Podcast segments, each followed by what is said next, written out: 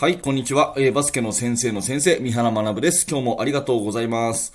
今日のテーマは、コーチングのコツは純説で語るというテーマのお話を聞いていただきます。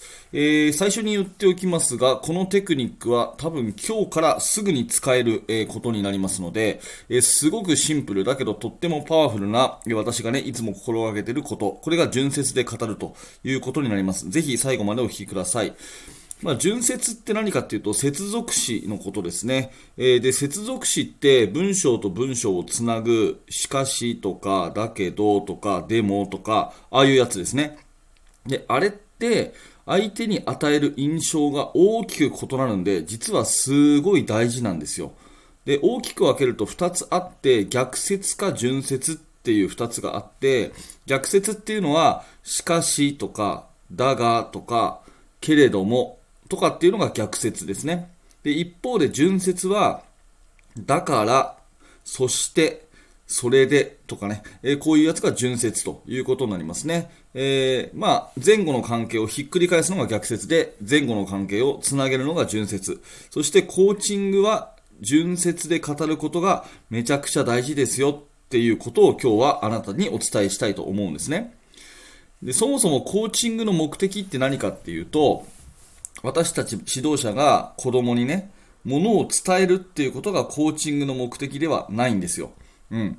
えー、まあ、バスケットの指導者が選手に、学校の先生が生徒に、または親が自分の子供に、何でもね、立場はいろいろあると思うけれども、子供に伝える、ね、選手に伝えるときに、自分のね、親である、先生であるあなたの考えを、その子に伝えることが目的ではないんですよね。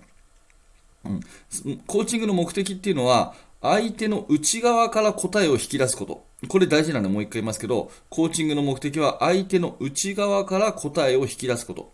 まあ、要は自主的なね、自分から自らやってみようっていう行動を変えることがコーチングの目的なんですね。だからあなたのことを伝えるっていうだけでは不十分ということになります。うん。しかも人間は本能的にですね、否定されるのが誰でも嫌いなんですよ。これはもう子供たちもそうだし、私たちもそうなんだけど、あなたも私もとにかく人は誰でもですね、否定とか非難をされるのがとっても嫌いなんですね。これも人間の本能なんですよ。相手に否定された、相手に非難されたっていうふうに思ったら、もうそこから先の情報っていうのは頭に入らないんですね。うん。だから、よくあるのが、お前のためを思って言ってるんだっていう感じの教え方っていうのは、全く頭に入ってこないということで、まあ仮に相手のことを思っていたとしても、否定や非難になるような言葉は避けるべきで、もう逆効果になることがほとんどということになります。だから、私たち指導的立場にある人っていうのは、その子供の選手の何かをこう、正してあげるというかね、改善してあげる、直してあげるっていうことが一つの仕事なんで、直すことだけを伝えても頭に入らないし、ましてや、ね、今のやり方のお前じゃダメだからこれをやれっていう言い方だと全く入らない。これがもう人の本能ということですね。まあ、よく言われるのがサンドイッチ法っていうことで、3つのことでこう挟みましょうっていうことはよく言われますね。まず1つ目に相手のいいところを言いましょうと。で、2つ目に改善すべきメッセージを伝えましょう。で、最後は明るいイメージで結びましょうっていう、この3つですよね。えー、まあ、具体例で言うと、ここは良かったですね。ここを改善すると、きっと完璧になりますねっていう、この言い方ですよね。相手のいいところを最初に言って、で、伝えたいメッセージ。これをするともっと良くなるよっていうメッセージを言って、で、最後は、あの、明るい、えー、なんとなくイメージ、ワクワクさせるイメージで締める。これサンドイッチ法って言われる方法ですね。ここは良かったですね。で、ここを改善すると、きっと完璧になりますねっていうようなこの3段階の言い方。まあ、これがコーチングではいいと言われてるわけですね。ただ私がここで今日の放送であなたにこだわって伝えたいのは、このサンドイッチ法は全て接続詞で大きく変わるっていうことです。うん。逆説のしかし、だが、けれども、これを使うとですね、相手を認めるはずの第一段階のこの部分が単なる前置きに聞こえ、で、私が伝えたいメッセージが全て否定や非難に聞こえるんですね。まあ、これ具体的にどういう風か言ってみますので、ぜひ、えー、こうどううどんな風に感じるかを考えてみてください。えー、あなたのプレイを見てね、私が言った言葉として、ここは良かったですね。しかし、ここを改善すると、きっと完璧になりますよ。っていう言い方をされると、どうでしょうか？うん、ここは良かったですね。しかし、ここを改善すると、ね、もっと完璧になりますよっていうような言い方。これはね、もう、しかしで全部台無しになってるんですよ。文章全体が否定非難に聞こえるんですね。で、ここは良かったですねっていうサンドイッチのこの前置きがなんか嘘くさく聞こえる。で、しかしって言ってひっくり返すとですね、やっぱり、まあ今のあなたじゃダメだからっていうようなニュアンスが絶対伝わるんですね。で、逆にこれをね、純説に変えてみるというふうにするとこうなります。ここは良かったですね。そして、ここを改善すると、きっと完璧になりますね。こういう言い方をするとどうでしょうか。だいぶ伝わり方が違うと思います。ここは良かったですね。そして、ここも改善すると、きっと完璧になりますね。これ、文章としては、しかしと、そして、逆説か順説かだけしか変えてないんですけど、これたった1個変えるだけで、大きく印象は変わると思います。はい。えー、話まとめていきますが、えー、コーチングというのは相手の内側から答えを引き出して行動を変えることであると。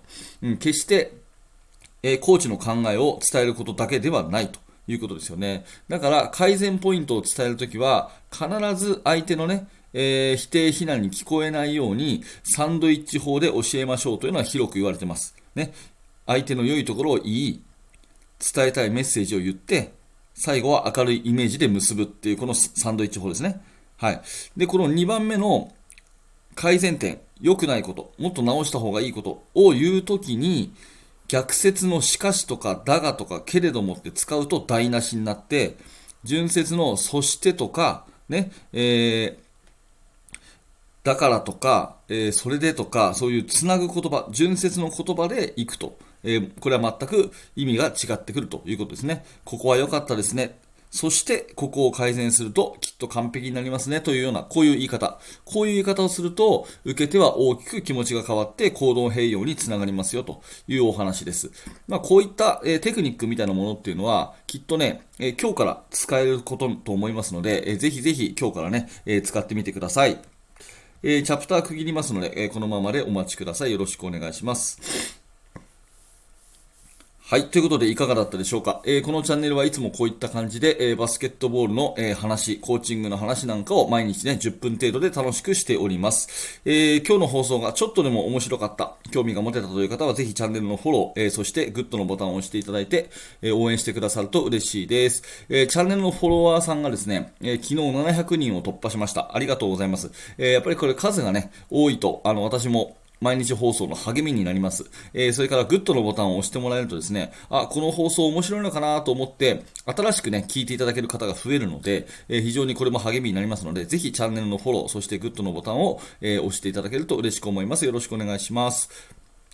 えそしてですね、えこの放送の原稿はすべてインスタグラムにアップされてますので、もしよかったらインスタの方もチェックしてみてください。え復習に使えるかと思います。